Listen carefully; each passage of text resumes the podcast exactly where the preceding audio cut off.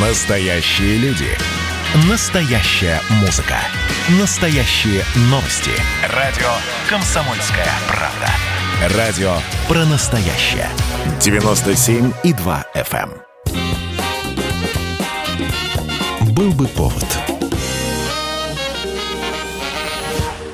Здравствуйте, я Михаил Антонов, и эта программа «Был бы повод» 26 ноября на календаре, и рассказ о событиях, которые происходили в этот день, но в разные годы, ждет вас в сегодняшней передаче. 1864 год. Молодой ученый-математик Чарльз Доджсон прислал в качестве рождественского подарка Алисе Лидл рукопись, озаглавленную «Приключения Алисы в подземелье». Позже, под псевдонимом Льюис Кэрролл, эта рукопись будет опубликована в двух частях, как «Приключения Алисы в стране чудес» и «Алиса в зазеркалье». Странную сказку написал Льюис Кэрролл. Все в ней как в сказке, и вместе с тем на другие сказки совершенно не похожи. Чарльз оформил рукопись по просьбе самой Алисы, которая сначала слушала истории, которые ей рассказывал Доджсон, а после попросила перенести их на бумагу. В итоге начинающий писатель потратил почти три месяца, чтобы оформить свой подарок. Он специально написал историю Алисы печатными буквами и снабдил рукопись рисунками. Параллельно с этим, через своего знакомого, он разговаривает с издателем о публикации сказок про Алису. Правда, первую книгу, которая появится через год, Льюис Кэрролл Чарльз Доджсон попросят уничтожить из-за низкого качества рисунков. Лишь к финалу 1865 года выйдет книжка с улучшенными картинками, и с приключениями Алисы смогут ознакомиться все желающие. Можно так уменьшиться, что превратиться в ничто Нет-нет, скорее отсюда Ой, мне бы чуточку подрасти 1917 год, 26 ноября, день основания Национальной хоккейной лиги. Ее самые первые участники – это клубы Монреаль Канадиенс, Монреаль Уондерерс, Оттава Сенаторс, Квебек Бульдогс и Торонто Аренас. Would you hockey than working in this office building? You know that NHL Face-Off 97 was rated best hockey game by EGM. А началось все с конфликта одного владельца с другими клубами. Лиги тогда еще не существовало, а была хоккейная ассоциация. И вот, по мнению участников этой ассоциации, владелец команды Торонто Блюшерц нечестно действовал в интересах своего клуба, выискивая лазейки в правилах. Тогда владельцы других клубов решили создать свою лигу с четко определенным регламентом и правилами. Национальная хоккейная лига начинает свой первый сезон в 1917 году. Правда, команда Квебек Бульдогс по финансовым причинам не принимает участие в первых двух сезонах. А 2 января 2018 года в Вестмаунт-арена в Монреале домашний стадион для Уондерс и Канадиенс была разрушена при пожаре. Из-за этого клуб Монреаль Уондерс вообще прекратил свое существование. Таким образом, в первых двух сезонах НХЛ принимают участие только три команды. Однако После того, как, во-первых, закончилась мировая война, во-вторых, были сыграны первые сезоны, НХЛ начинает активно расширяться, привлекая все новые и новые команды, и в конце концов станет главной хоккейной структурой на североамериканском континенте. 1926 год, 26 ноября. Советское кино должно быть не только идеологически правильным, но и технически передовым. Начинаются разработки по созданию первых отечественных звуковых картин. Молодой ученый Павел Тагер делает доклад о системе звукового кино для своих коллег по научно-исследовательскому институту физики и кристаллографии.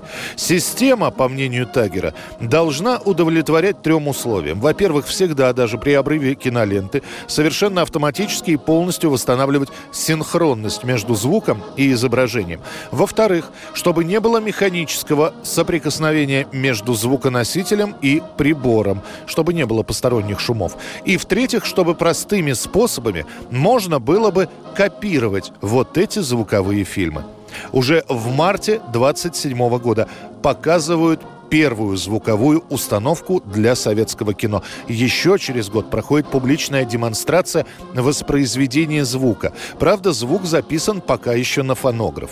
В 29 году выполняют съемку звуковой кинохроники на улицах Москвы.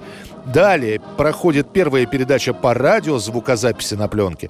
А в 1931 году с помощью звукозаписывающей аппаратуры «Тагифон» снят первый советский полнометражный художественный фильм «Путевка в жизнь».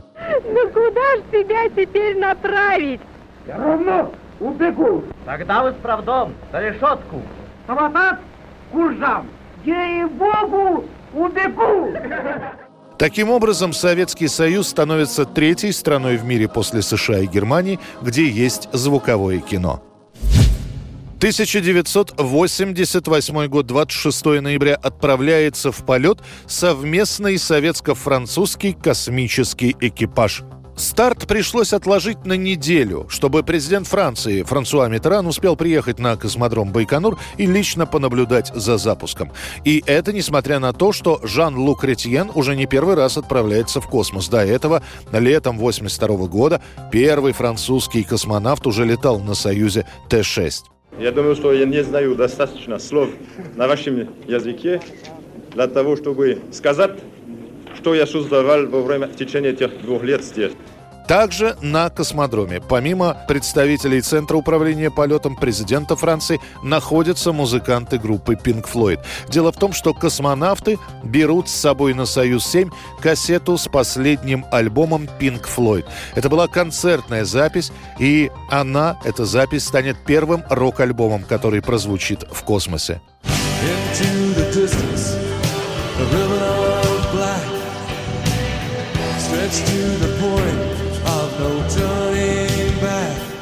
Ну а сами музыканты группы Pink Floyd настолько вдохновятся посещением Советского Союза, что уже через год они приедут с концертными гастролями в нашу страну. 26 ноября 1981 года. Британская ассоциация звукозаписывающих компаний публикует в прессе рекламу, в которой говорится, что перезаписывание кассет в домашних условиях уничтожает музыкальную индустрию. В этой компании принимают участие такие группы, как Bone Town Reds, Ten CC, а также Элтон Джон и Клифф Ричард. По сути, это была первая попытка борьбы с пиратством, что, впрочем, никак не повлияло на ситуацию, и левые копии легальных альбомов продолжали штамповаться в промышленных масштабах. Это была программа «Был бы повод» и рассказ о событиях, которые происходили в этот день, 26 ноября, но в разные годы. Очередной выпуск завтра. В студии был Михаил Антонов. До встречи.